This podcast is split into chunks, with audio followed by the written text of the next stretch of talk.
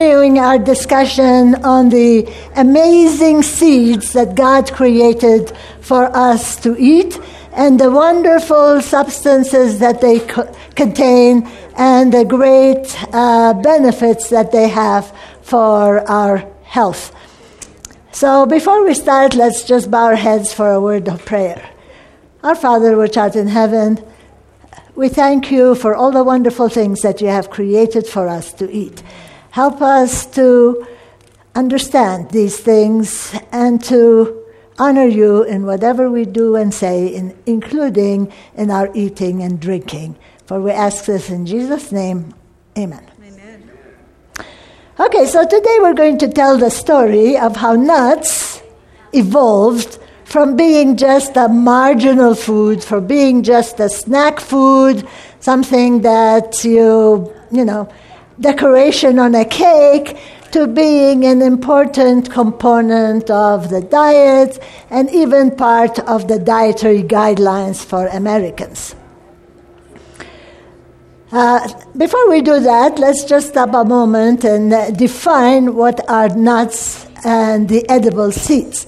Nuts, by definition, are the fruit of trees composed of a hard shell and the seed, and the seed is edible. Usually, we don't eat the fruit of the nut, we eat the, the seed because the fruit kind of shrivels up and dries up. It's not, there's not a, a lot of fruit there, so we eat the seed of the nuts. Okay? And there are what they call tree nuts. These are the ones that grow on trees. And then there are the peanuts. They're called nuts, but they're actually a, a legume. But because their composition, they have a lot of fat in them like nuts, usually we put them in the same category as, as nuts. And uh, chestnuts actually are a real nut, but they're a little different from the other nuts because they are high in carbohydrate. So they are, chestnuts are much lower in fat and higher in carbohydrate than the rest of the nuts. They're higher in starch than the rest of the nuts. And then uh, along nutritionally with the nuts come the edible seeds. And these, you know, nutritionists usually also think of them in the same category because they have a composition, a nutrient composition that is similar to those of the nut. So they are high in fat and they have some of the other uh, beneficial characteristics of nuts. And these would be things like sesame, and I think we could have a whole lecture on uh, sesame and its benefits, as well as things like sunflower seeds, pumpkin seeds, the little pepitas. Aren't they all good? And nowadays, very. Uh, uh, very popular, the flaxseed because it's high in the omega-3 fatty acids, and the chia uh, and the chia seeds. So nuts and are an ancient food and a biblical food. Different parts of the world, you know, have had different nuts growing. Uh, pecans are a native of the Americas, especially North Americas, and they were cultivated by the Indians and eaten by the Indians for, you know, for many centuries in northern Mexico and, and in the southern United States. Brazil nuts, of course, come from Brazil, and peanuts are also, or were also, a native of, uh, of the Americas that got, got transported by the early explorers to Europe. In the Middle East, and the Middle Eastern countries, th- that area, the major nuts are walnuts, almonds, and pistachios. And then in India, uh, in the Asian uh, subcontinent, it's the cashews that are are the major nuts there. There are lots of references in the Bible about nuts. I remember when, uh, uh, uh, when Isaac sent gifts with, with his sons to Joseph, it says a little balm, a little honey, spices and myrrh, pistachio nuts, and almonds. Actually, the word used in Hebrew is butum, which is still, you know, a word used to a nut that is relative of the pistachios in the Middle East. So we have butums and we have uh, pistachio nuts. And then remember Aaron's rod? It sprouted. Aaron's rod was made of almond branch and it sprouted. And that was, uh, that was the miracle. It put forth the blossoms and the ripe almonds. And then in Songs of Solomon, the song goes I went to the garden of nuts to, the, to see the verdure of the valley. And uh, nuts, the word for nuts there that is used is joes, and in Arabic, walnuts are still called jaws or el jaws. And then uh, in Ezekiel, a prophecy about Egypt, saying that the chestnut trees were not like its branches. That is, the, uh, the, the country will be cut down like a, like a chestnut tree was cut down.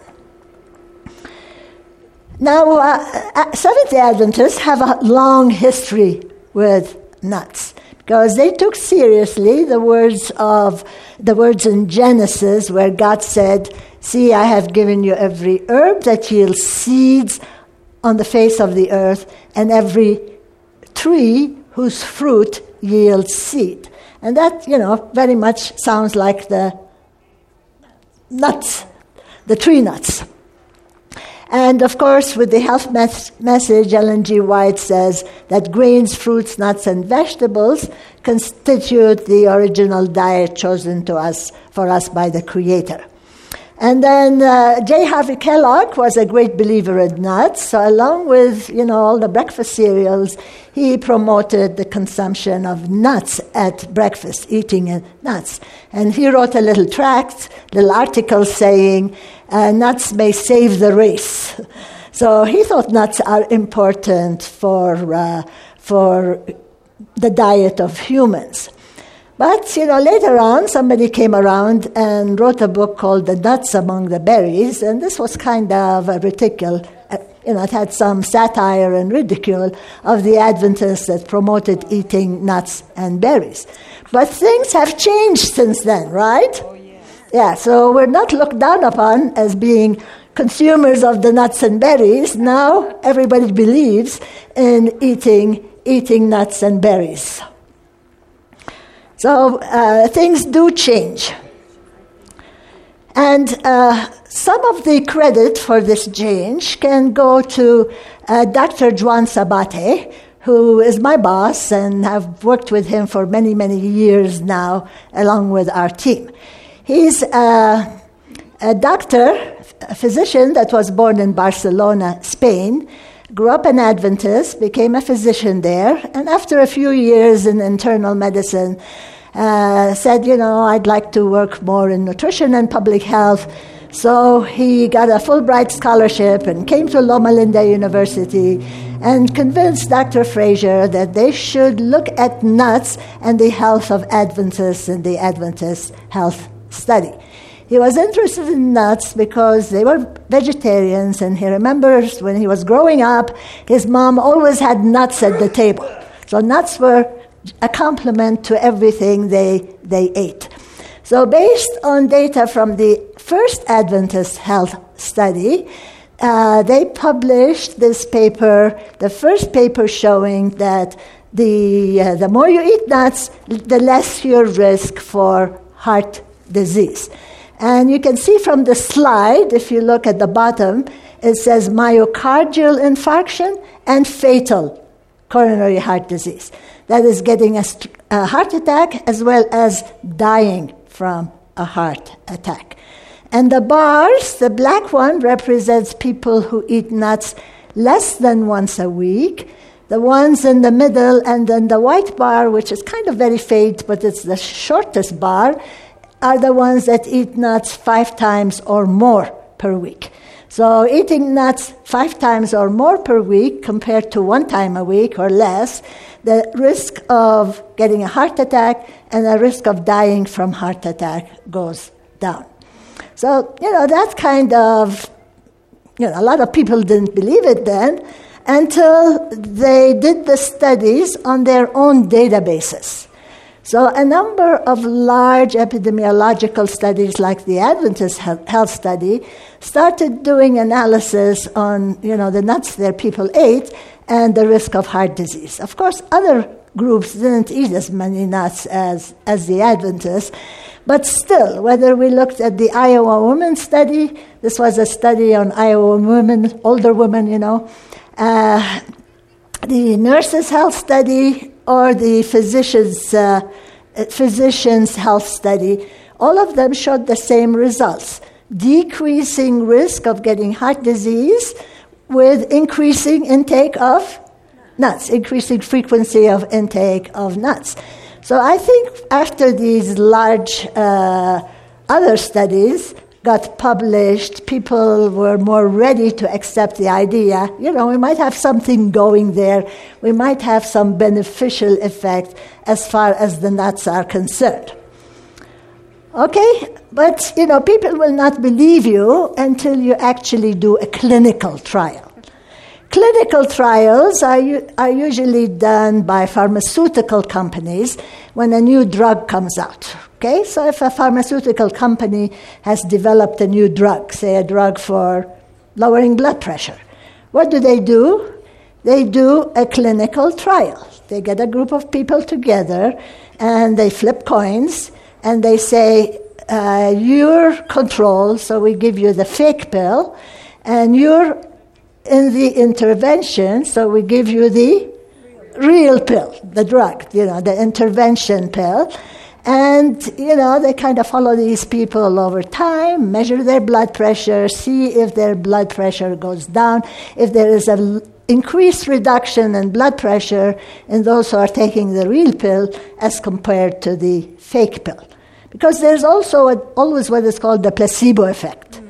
Just by taking the pill, you might think, you're feeling better. So they have to do these studies in a randomized way, and they have to do these studies with a placebo, with a fake pill. Now, when it comes to testing nuts, you know, nutritionists hadn't tested nuts before as a whole food. They tested the fat in the nuts, they tested the protein in the nuts, but never as a whole food. You know, this idea that whole foods are more than the sum of their parts is also a new concept. You know, the idea that eating the whole food is better than just taking one part of it and, and eating that part.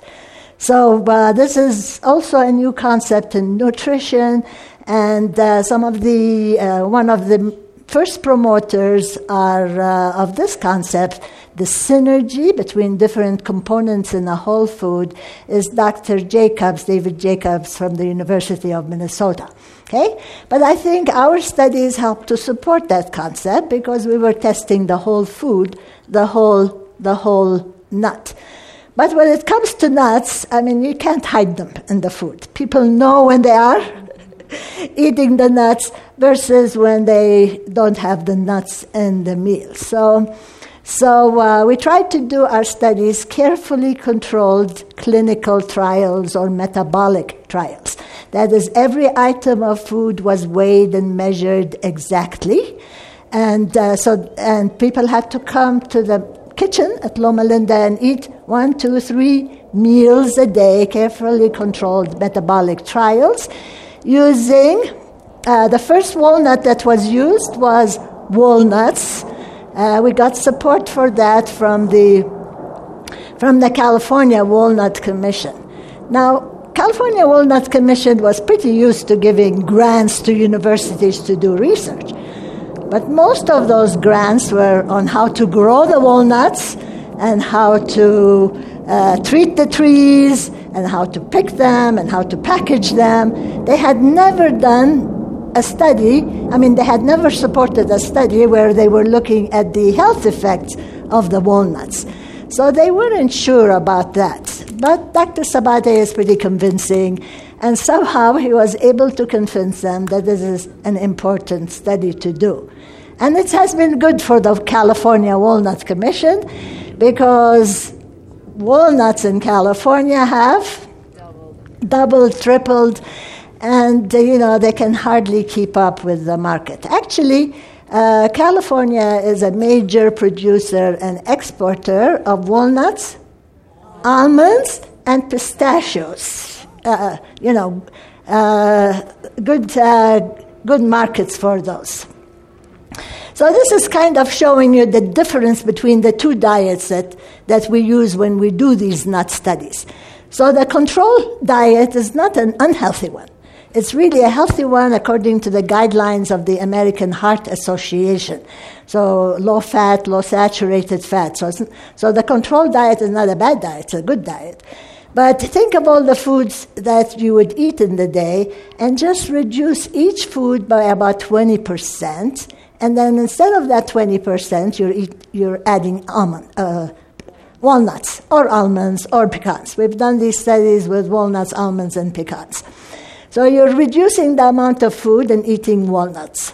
So instead, for example, f- uh, of eating a whole uh, uh, cup of oatmeal, you might cut it down 20% and have some almonds. So, so it's, uh, it's reducing the other foods and adding the almonds, so the calories will be the same, okay?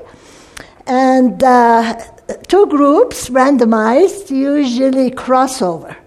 So half of the people will be eating the diets with the nut, the other half will be eating the control, and then halfway through, usually a month later or six weeks later, they change. The ones that were eating the control, eating the almonds, and the ones that were eating the almonds will eat, or the walnuts will eat the control diets. So these are called crossover trials. And then you can look at the results very well because each person has been on both types, and you com- can compare a person to themselves. These are uh, very uh, powerful kinds of studies.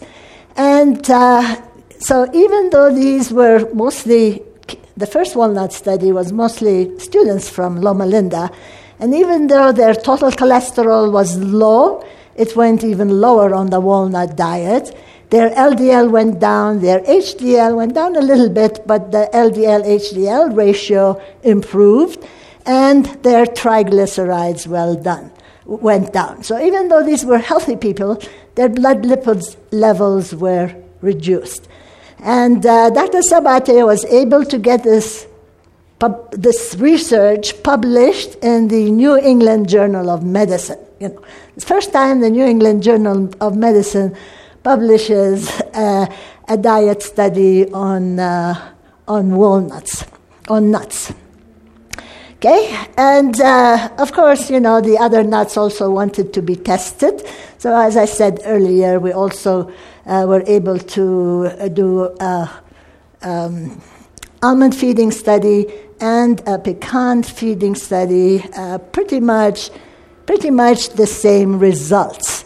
Total cholesterol goes down, LDL cholesterol goes down, ApoB, which is the bad lipoprotein, goes down. The LDL HDL ratio goes down, which is a good thing, and the ApoB ApoA1 ratio all goes down. So you showed by actually feeding people how come in an epidemiological study, in a population study, you can see a reduced risk of heart disease. Because you have this connection between lowering cholesterol and lowering heart, you know, your chances of getting a heart attack or, uh, or heart disease or atherosclerosis. Okay? So that, that was pretty exciting. Now, people tell me, you know, why didn't you do cashews? Where do cashews grow? India. So, you know, in India, they do they do studies on cashews, but somehow studies done in India are not all that reliable. At least the people in the US don't think they're that reliable. And, you know, we haven't gotten the people in India to support a study at Loma Linda yet. Maybe someday we'll be able to do a study on cashews. Okay, so let's, uh, let's go back and do uh, a few slides on the nutrient composition of nuts, okay? We all know that nuts are high in fat. Okay, so you know nuts are a high fat food, and you can see here the nuts as percent. Uh, as fat, the percent of energy as fat. That is the percent of calories that come from fat in the various nuts. The highest in fats are the macadamia nuts and the pecans, and the lowest in fats are the almond, pistachio, and cashew. Yes?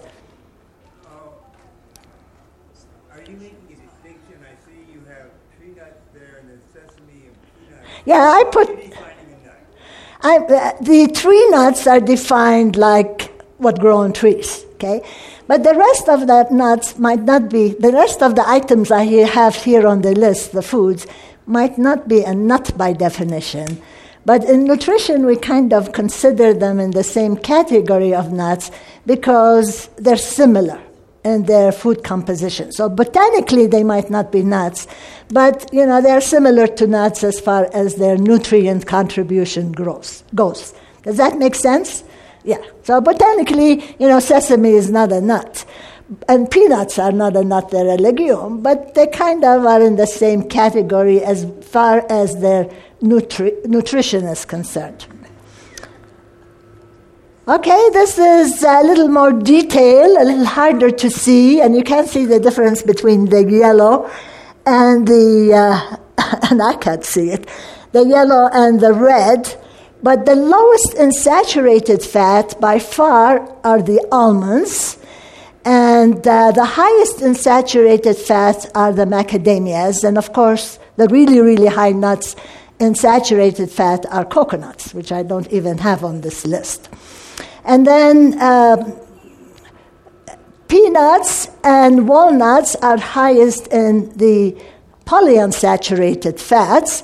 And then the distinction that walnuts has, the way it's different than the other nuts, than all of the other nuts, in that it is high in the omega 3 fatty acid. The alpha linolenic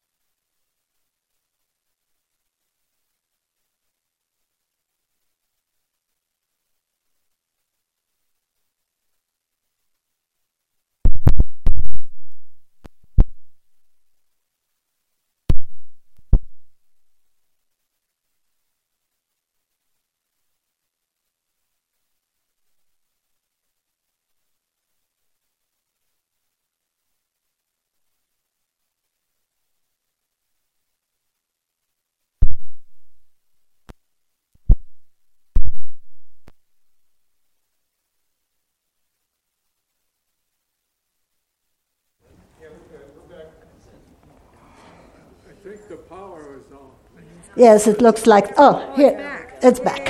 Hey.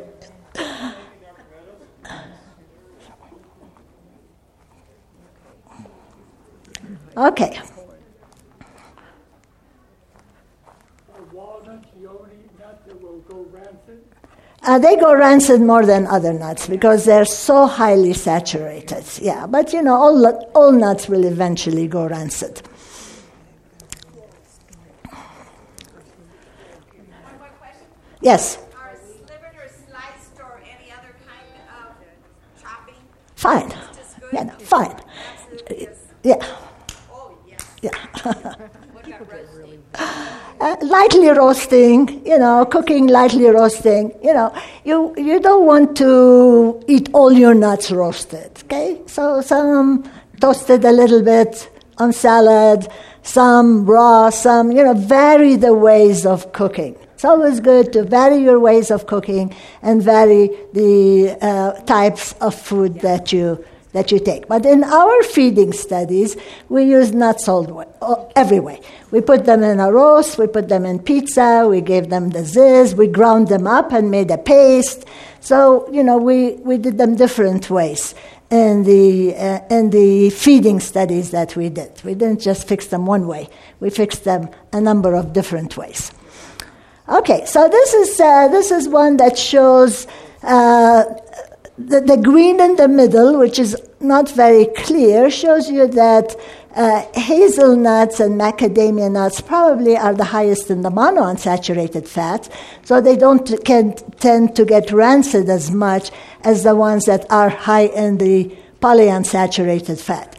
And then at the bottom, walnuts, it has a little piece of orange at the end. That's the alpha linolenic acid, the omega 3 fatty acid that walnuts, you know, is the only one of the nuts that is relatively high in the alpha uh, in the alpha linolenic acid, the omega 3.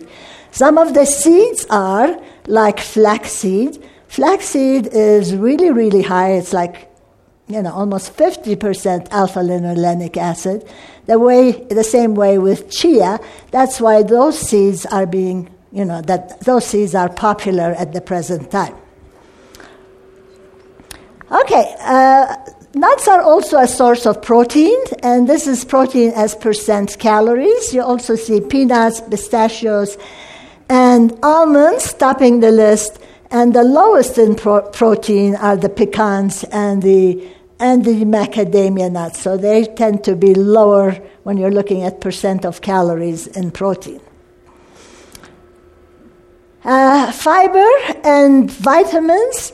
Uh, nuts are a good source of fiber, and uh, uh, nuts, especially peanuts, are a good source of niacin. I think peanuts, uh, niacin, sometimes vegetarians don't get enough niacin, so peanuts are an important source of niacin for vegetarians, as well as some of the nuts are important sources of vitamin B6 for vegetarians, and of course, vitamin E.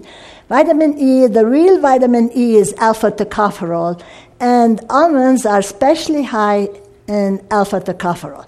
Almonds and hazelnuts. We don't eat enough hazelnuts in this country. Maybe they should grow more of them in California.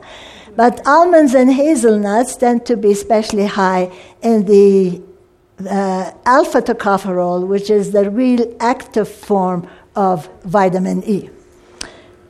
Now, when it comes to the minerals, uh, you know, there's some potassium, calcium, iron. Uh, uh, nuts are a good source of magnesium.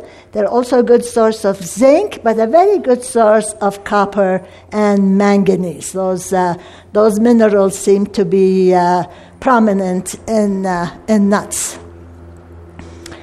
Okay, and in addition to these things that we call nutrients, there's also quite a bit of phytochemicals, these plant chemicals, especially the phytosterols. And we said before the phytosterols are the substances that remember cholesterol, that resemble cholesterol in their chemical structure and have the opposite effect because they block the absorption of cholesterol.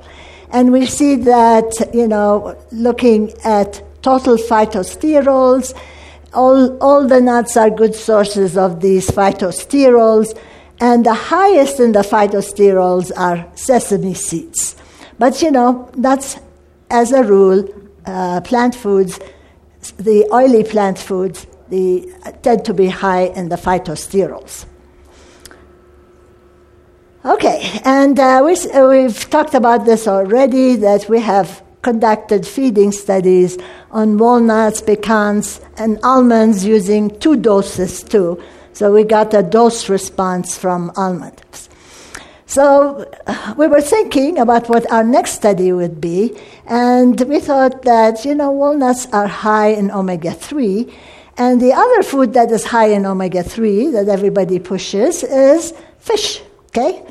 So, uh, just a little background information on omega 3 fatty acids. Okay, so uh, the precursor for all omega 3 fatty acids is this alpha linolenic acid. This omega 3 alpha linolenic acid, that's the omega 3 that's in walnuts and it's in plant foods, okay? Now, when we eat omega 3, and uh, our body c- converts it to longer chain fatty acids that are have long names, but you know we just call them EPA and DHA. And EPA and DHA are important for the health of the nerve tissue and the brain and nervous development and, and all of those things, the EPA and the DHA. So, but plants don't do that conversion. Plants just produce alpha linolenic acid. So there is no EPA or DHA in plant foods, okay? But fish do a good job of converting alpha linolenic acid that they get from the algae and whatever's in the in the water and the ocean. So fish are especially rich in EPA and DHA. Of course, there's some EPA and DHA in, uh, in meats and, uh, and dairy products, but the real good source of EPA and DHA is fish.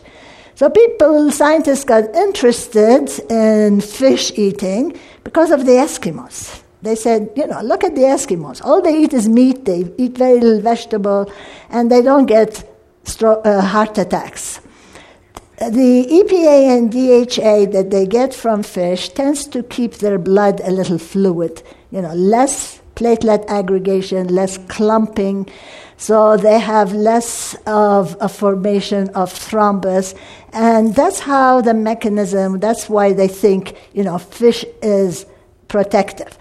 So since then, there's quite a bit of excitement, but and trying to tell you know vegetarians that you have to Get your fish tablets right. Have you heard that? Uh, yeah. Okay. Uh, what helps from the Adventist health study is that when, remember, I told you we collected some blood? So when we look at the blood of vegetarians and non vegetarians, there's not that much difference in how much EPA and DHA there is. So our bodies can convert the plant precursor of EPA and DHA uh, the alpha linolenic acid to EPA and DHA in our bodies.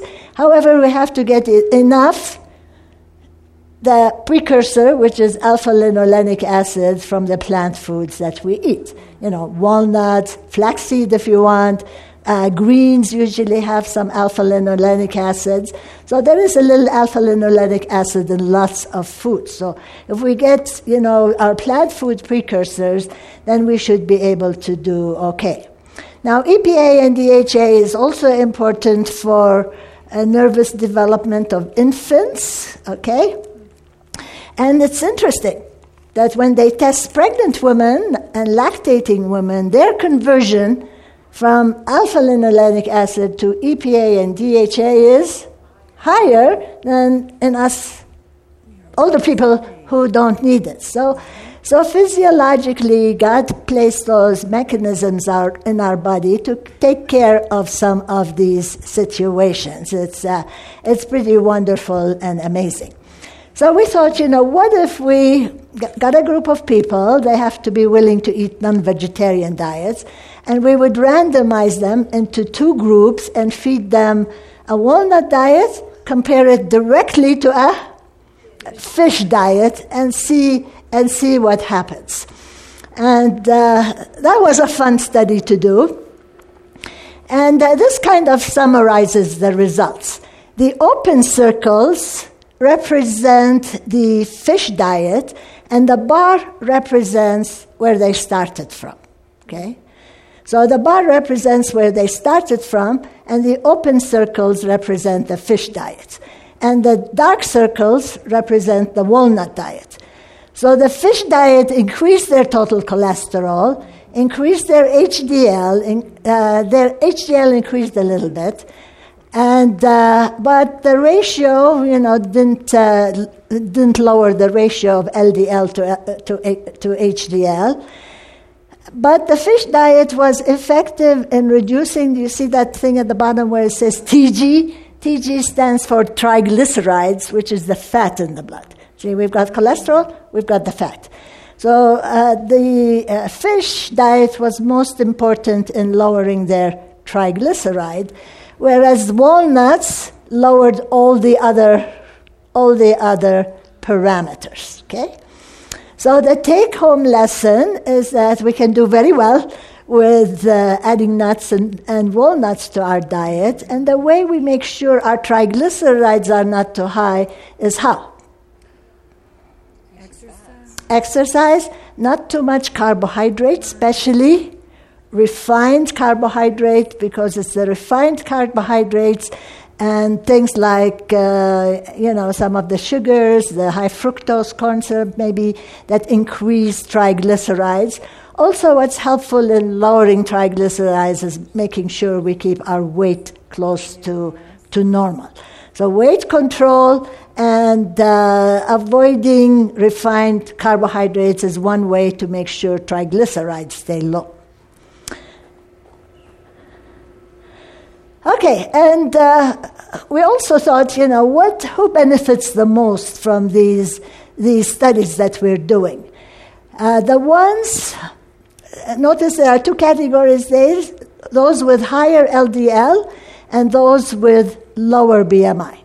So the ones that benefit the most with uh, some of the nut feeding studies that we've done are those with higher LDLs. Those with higher blood lipids benefit the most when we put them on the nut diet. Okay? And then those, uh, as far as body weight goes, it's those with a lower BMI benefit the most. So those with higher BMI still have to do something about making sure to control body weight because the, those that benefit the most from the nut studies are those with the higher LDL, higher cholesterol, they benefit the most, and those with the lower BMIs benefit the most.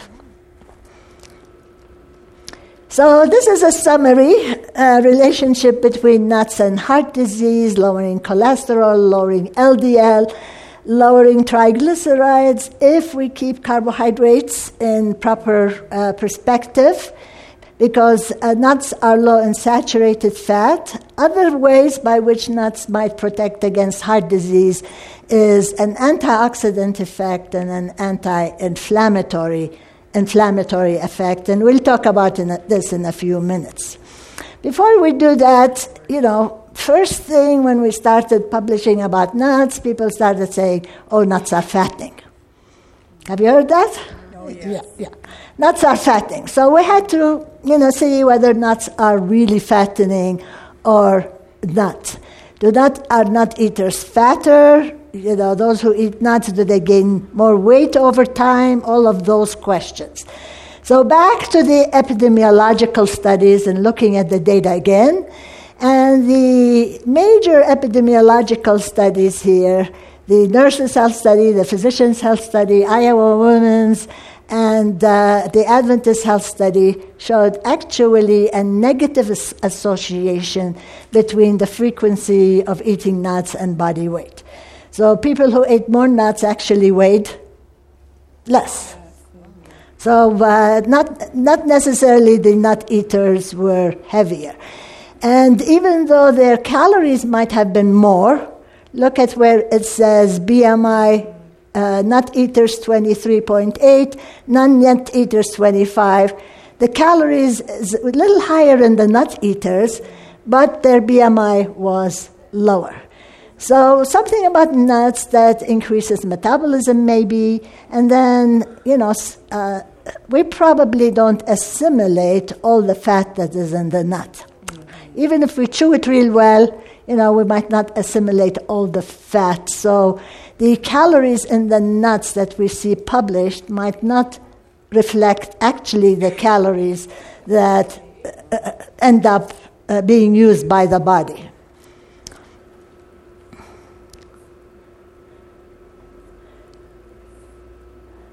Okay, now this is a little study that came from Spain, but I was interested in it, in it because it was prospective. You know, how much, uh, these are the people who gained more than five kilograms uh, over time and their nut consumption.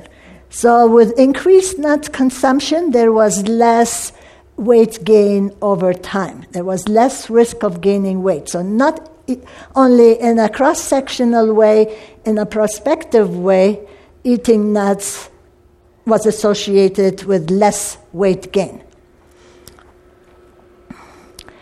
Okay, and then we also did a couple feeding studies and weights. So one with uh, with almonds that was. Uh, uh, Dr. Fraser was the first, uh, the PI, and one with walnuts with Dr. Sabate as the PI.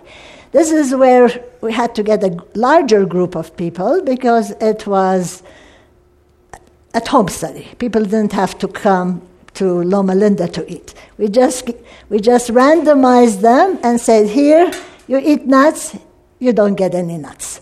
So one group got nuts to eat, one group didn't. So we had little packages of nuts, about an ounce for the ladies and the less active men, and an ounce and a half for the more active men. Okay, and we followed these people for a whole year to see which ones, uh, you know, to see whether they gained weight or not. And the, uh, there was a little weight gain, but it wasn't statistically significant. It was about one pound. But interestingly enough, the, this, most of it was accounted for by the underweight people that gained weight. The overweight people actually lost a little weight. So, so that was kind of neat. So this is what we uh, tested with, with almonds and, uh, and walnuts and body weight. And then one of our colleagues uh, was uh, associated with a weight control program. This is a weight control program where they used formula diets, you know, liquid formula diets, like, like you, you just get to drink these cans, uh, about 500 calories uh, all day long. So they decided instead of just having them drink the cans, they will give them one food so they can chew at least something uh, that day, uh, you know, on the diet. So they compared popcorn and almonds. So popcorn is mostly carbohydrate. Almonds, of course, you know what those are. Okay, and uh, so these were fairly obese people that were randomized to get these cans. These cans were only about 500 calories, I think, and either a little bit, a few calories from popcorn or from almonds. And uh, this is the weight reduction curve, okay? This is over a period of 24, oh, 24 weeks. I think it's a period of 24 weeks. But the bottom line is the almonds as you expect. Those that had a little uh, supplement to their formula of almonds uh, lost just a little more weight than the ones that got the, the supplement as, uh, as popcorn. And I think the reason why, even though the amount of calories was the same, the almonds gave them a little more fullness, a little more satiety than the, uh, uh, than the popcorn. So these are the different ways by which uh, nuts are helpful in weight control. Nuts are high in protein, this helps satiety, they're high in fiber, They uh, delay emptying time and absorption, so you don't get these spikes in blood sugar. Maybe they increase energy expenditure, and possibly, you know, we have some fecal losses of the oil of the fat if we don't, you know, chew the chew the nut uh, not enough. Okay, and uh, another thing that people has wondered about is whether um, how nuts influence glycemic control. You know, we've talked about the glycemic index before this week, right?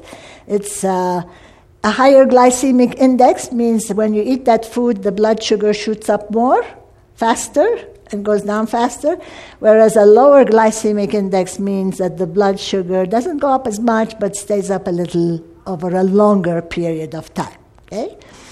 So uh, nuts really have a low glycemic index, and what they tried to do here, this is Jenkins' group in uh, in Canada. Uh, they used just white bread, and then they compared it to white bread plus 30 grams of almonds, white bread plus 60 grams of almonds, and white bread plus 90 grams of almonds. 90 grams of almonds is quite a bit of almonds, you know, it's like, it's like three ounces of almond. But uh, with the increasing nut, the glycemic response was lower, as you would expect. So if you add nuts to a, to a meal, you would expect the glycemic response to be, to be lower, the glycemic response to that meal. And uh, just a quick slide on uh, nut consumption and risk of uh, type 2 diabetes. This is not a Loma Linda study, this comes from another group. And there seems to be a reduced risk for type 2 diabetes in people who consume nuts more. As I told you, we still haven't done the study with the Adventist Health Study on, on type 2 diabetes and nuts. Okay, so uh, we've said nuts are helpful in reducing our risk for heart disease. Nuts are helpful in weight control. You, know, if we don't overdo it and eat a lot of fried nuts, uh, nuts are generally helpful in, in helping us feel satisfied after a meal and, uh, and uh, you know, modulating our intake and modulating our blood sugar levels too uh, nuts are helpful that way. Now, uh, another important um, outcome associated with all kinds of chronic diseases, whether we're talking heart disease or diabetes or cancer or um, is the oxidation and inflammatory, the oxidative and inflammatory response. Okay? This all started because they discovered that it's the oxidized cholesterol in our blood that tends to deposit in our blood vessels and cause the atherosclerosis and the plaque. And the antioxidants in our diet help reduce the oxidized cholesterol and the oxidation processes that happen in the body, right? Okay? Now, uh, what are antioxidants in our diet? There are a couple of vitamins that are good antioxidants, and which are they? Vitamin C and vitamin E. Okay? There are a couple of minerals because they're a component of an enzyme that has an antioxidant function, like selenium. Uh, it's a component of glutathione peroxidase, which is an antioxidant uh, enzyme. Okay? But in addition to those, some of the phytochemicals, some of the plant chemicals, also are antioxidants. So uh, these phytochemicals can be absorbed and float around in our bloodstream and help protect uh, the uh, cholesterol, the triglyceride, the lining of the bloodstream from becoming oxidized because, you know, oxidation, some oxidation is good, too much oxidation is not helpful for health. And oxidation and the inflammatory effect are also sort of related, they, uh, they go hand in hand. Okay, so uh, we were wondering whether eating nuts will, in, will decrease the oxidation, will increase antioxidants, and decrease, decrease the oxidants, okay? So these studies were like a postprandial. Postprandial means after eating. So it's not months and months, it's not weeks and weeks. It's just we get the we get the participants and we give them a shake. Okay? The shake is either almonds or walnuts or a control shake. It could be something like whey or something like that. You know, they should have the same composition, and we'll uh, take their blood every half an hour or hour or so and test the blood to see what happens to the oxidative status of, of the blood. That's pretty much what we can measure. Okay?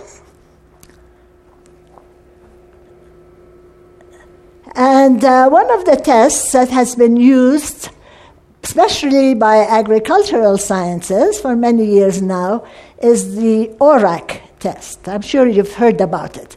It's the oxygen radical absorbance capacity.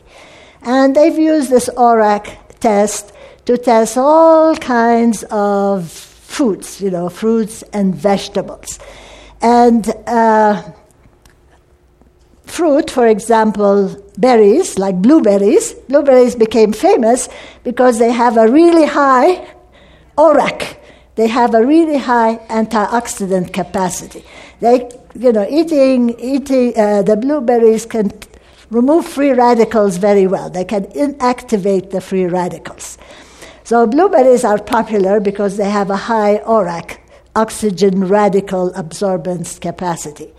Now you can test the food for its ORAC capacity, but you can also test the blood for, you know, the blood, you can test the blood like you do the foods for bloods or uh, uh, oral radical absorbance capacity or ORAC.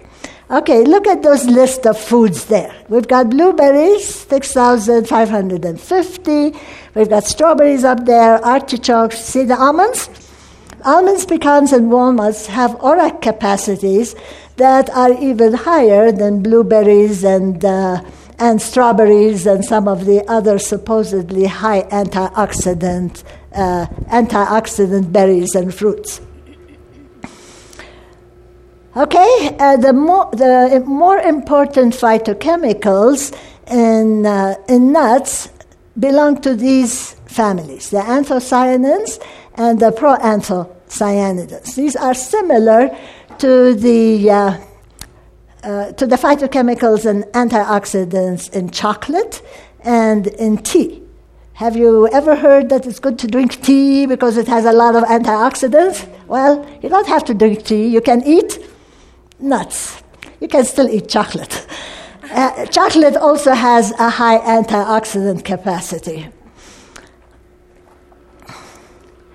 Okay?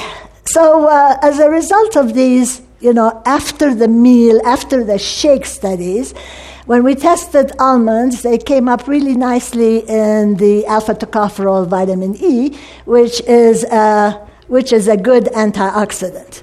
Okay? And this is uh, the oxidized cholesterol in the blood after eating, I think this happens to be pecans.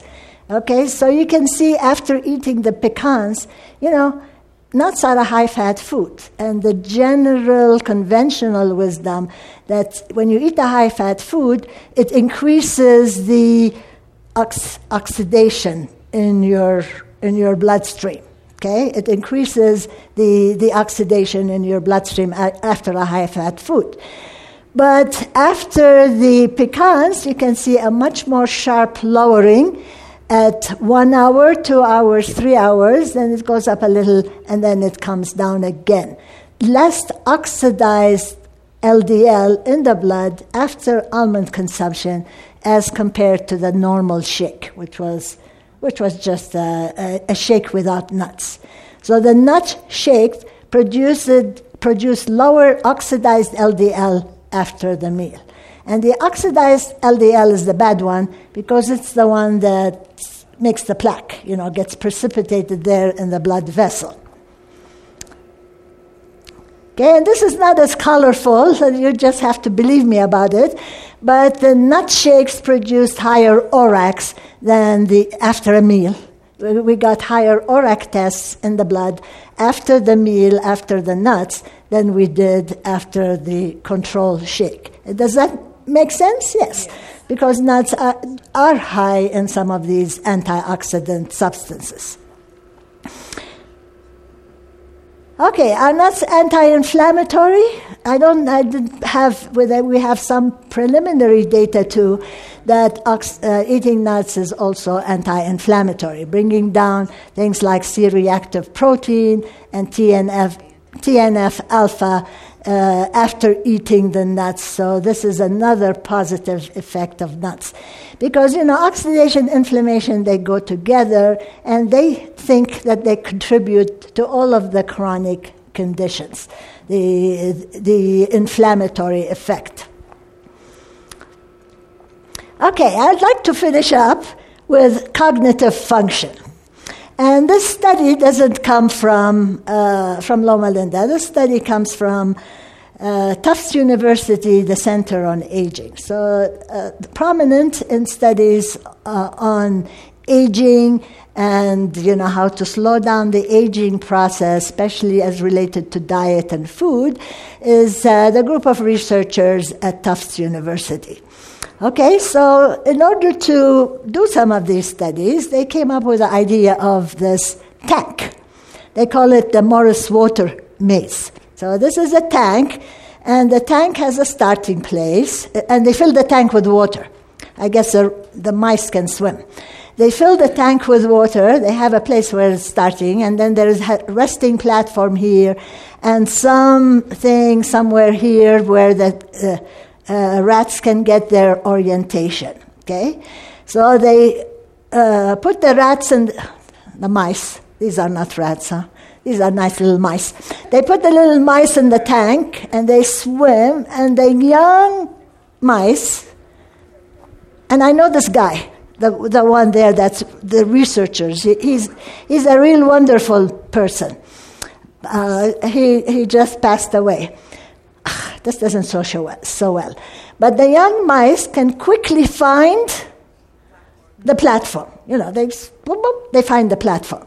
The older mice, 19 weeks old, go all over the place, you know, swimming around before they find the platform. Yeah.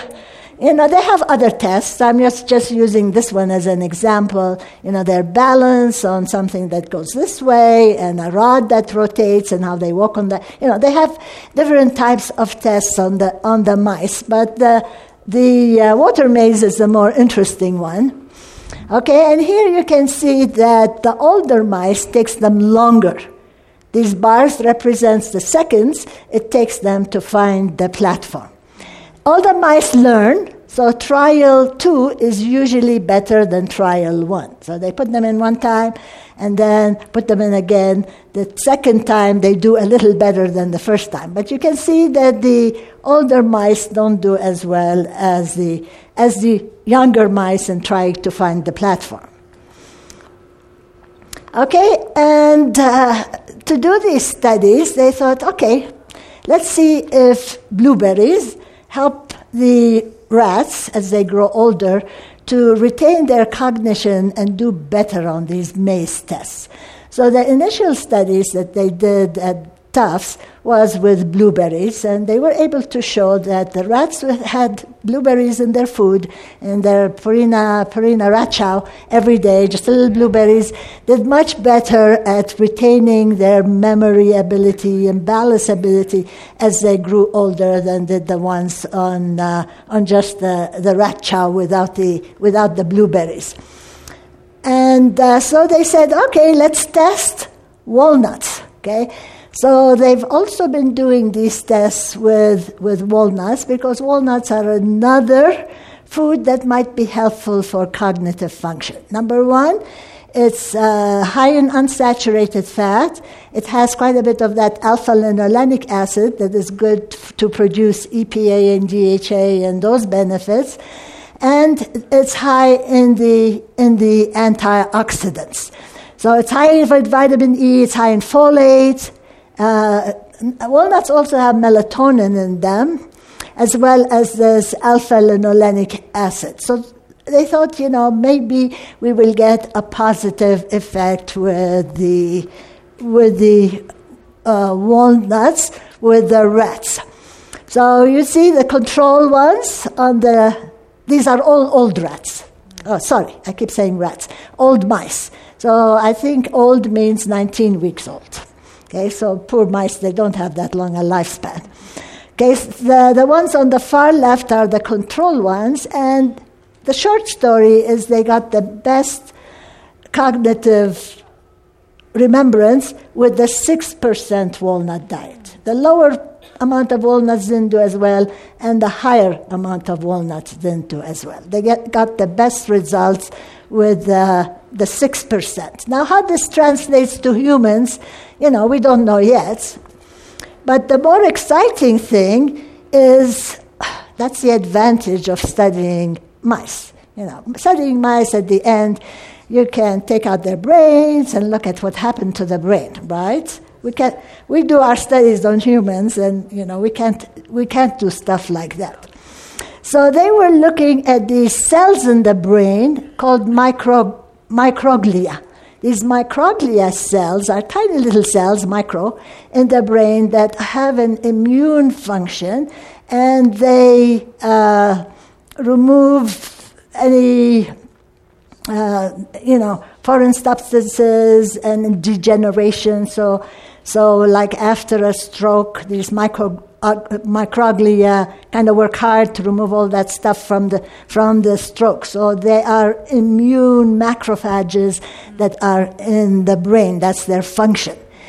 And uh, lo and behold, when they gave them the uh, walnut diet, especially uh, the CA1, this special activity was, let's see here, what does it say?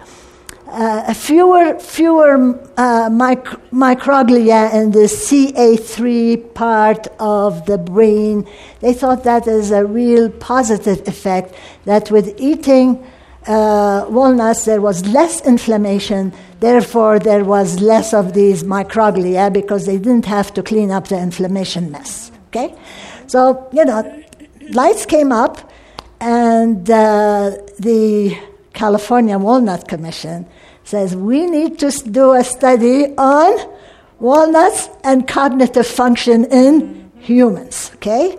So, this is what we're busy with right now. Cur- our current study is looking at eating walnuts and cognitive function in humans. This is a large study 300 people at Loma Linda and 300 people in Barcelona, Spain. So you have two cultures.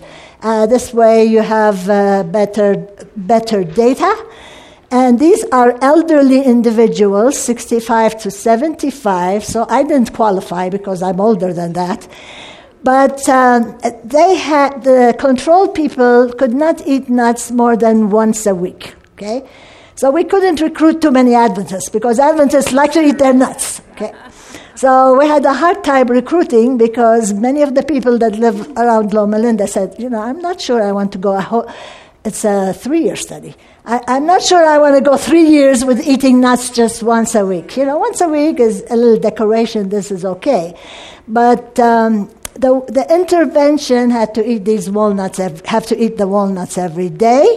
And we're going to le- look at, of course, chronic disease biomarkers, cognitive function tests. Now, in humans, these will be paper pencil tests and remembrance tests, as well as walking and balance types of tests. And the psychology department at Loma Linda is helping us with these, with these tests, the doctoral students there as well as blood flow in the retina and back of, back of the eye. I guess this is a real sensitive area where you can study, study blood flow and changes, changes in the blood flow. So we've, we've recruited 350 people. We're at the end of the first year.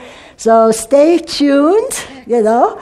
In one or two years, we, uh, we hope to have some results from this walnut from this Waha study. Okay, so uh, This is what an ounce of nuts looks like. Okay? And uh, the importance of nuts in vegetarian diets. It's important for everybody because when we looked at the Adventist health study, the reduction in heart disease was not just in vegetarians but also in the meat eaters. So, but especially for vegetarians, nuts complement the protein of other plant foods. They're an ome- uh, important source of some of the omega 3s. They've also got, remember, vitamin E and niacin, uh, magnesium, important in the control of blood pressure. They taste good, they're enjoyable, they're easy to carry around. So if you're vegetarian on a trip and you don't, you're not sure whether you get something decent to eat, there's always the, the, the nuts that, uh, that are a good standby. They're the ultimate uh, fast food. And this is our team. We work together with uh, Dr. Sabate, Dr. Rajaram is from India, uh, Dr. Wien is from the US, uh, Karen's from the US, Dr. Rizzo's from Germany, but originally Italian. Dr. Siapco is from the Philippines, and that's me. and uh, thank you for your attention. And this is my email. Okay, questions?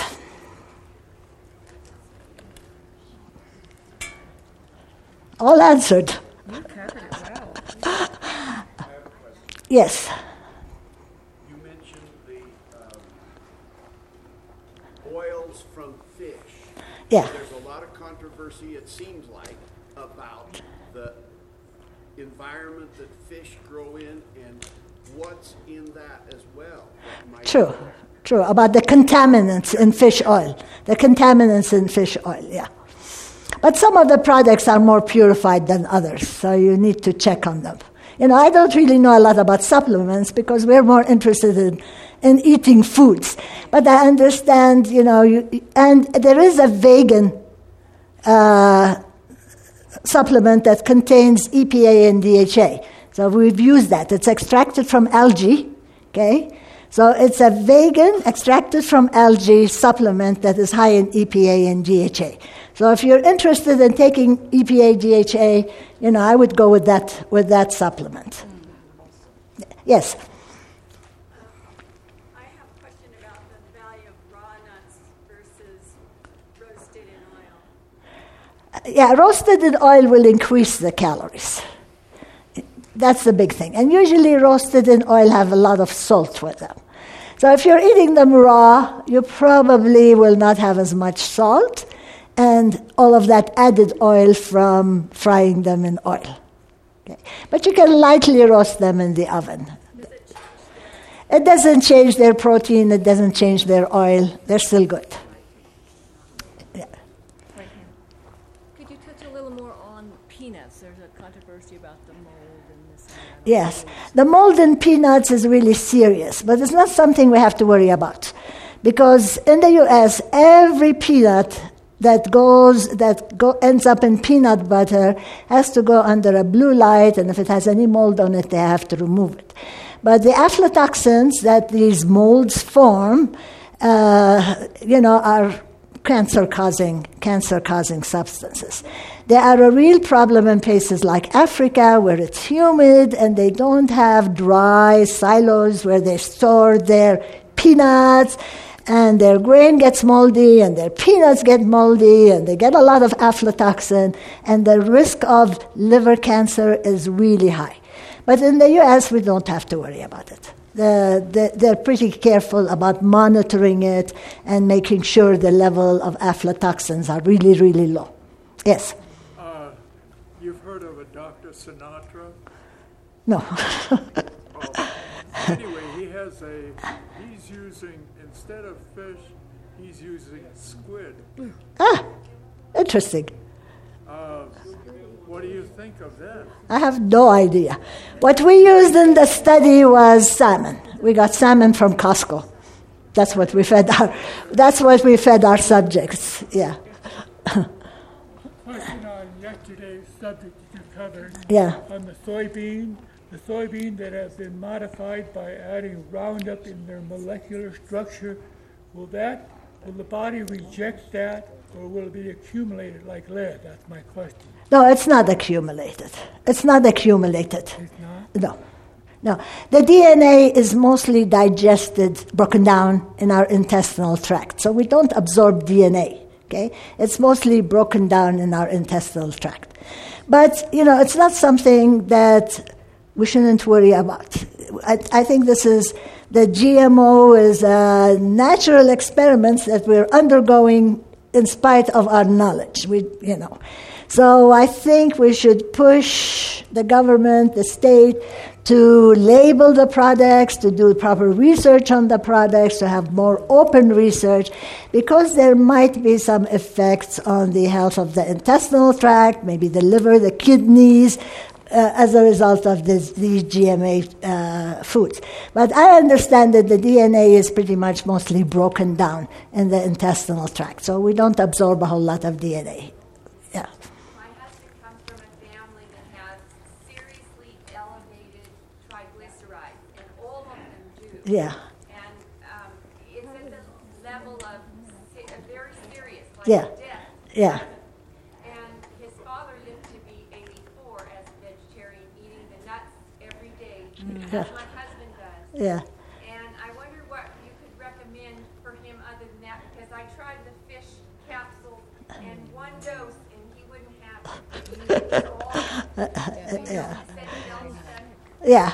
Stick, stick with the nuts. Yeah. Yes. If the quantities are the same, does it matter if you have it on a daily basis or weekly or Uh, li- like, eat all your nuts in one day. not all in one day? Yeah. Yeah. Three days. True. On the weekend. Yeah. Does that make any difference? Uh, I would suggest, you know, regular. Just have nuts at the table every meal. yes. Is it true that uh, to get the benefit from the flax seeds, they need to be crushed? True, because otherwise, they, you know, you know, they come out like you. That they went. To. you didn't talk much about the Brazilian nut, did you? yeah, we yeah. Uh, we, uh, I, we don't have much to say about it. Yeah, yeah. The Brazil nut, the Brazil nut. Yeah.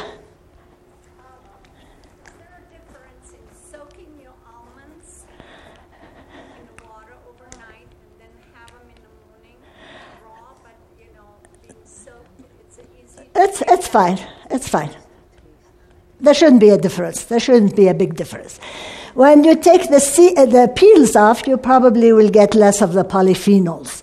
But the other benefits of the almond will still be there. You know, it's kind of nice to have some. Have you ever soak, soaked walnuts? Those are delicious soaked. Yeah. Soaked almonds, soaked walnuts. You know, that's, that's one way that we eat them in Lebanon. It should be fine. Did you go through anything about sprouting? I didn't especially, but sprouting of soybeans keeps quite a bit, you know, maintains the isoflavones that are in the soybeans. So uh, the, the isoflavones aren't lost when you, when you sprout them. Yeah. The, the other thing about sprouts is make sure they're clean because if there's foodborne infection, the most common vegetable sources of foodborne infections are sprouts. So, you know, I'd make the sprouts myself or something like that, yeah. Sunflower seeds, I didn't notice on your uh, line, where do they fit? They fit with the very low saturated ones, very healthy seed, and very high in vitamin E, the alpha tocopherol. Sunflower oil, sunflower seeds, good stuff. What causes uh, mold on peanut that the lady mentioned? Is Yeah, uh, prevention or what? Uh, humidity. Humidity. What causes molds ev- anywhere? It's just humidity, yeah. Well, guys, you've been good. Thank you for listening, and hopefully, you'll have a long and healthful life. Nutty life. And nutty life.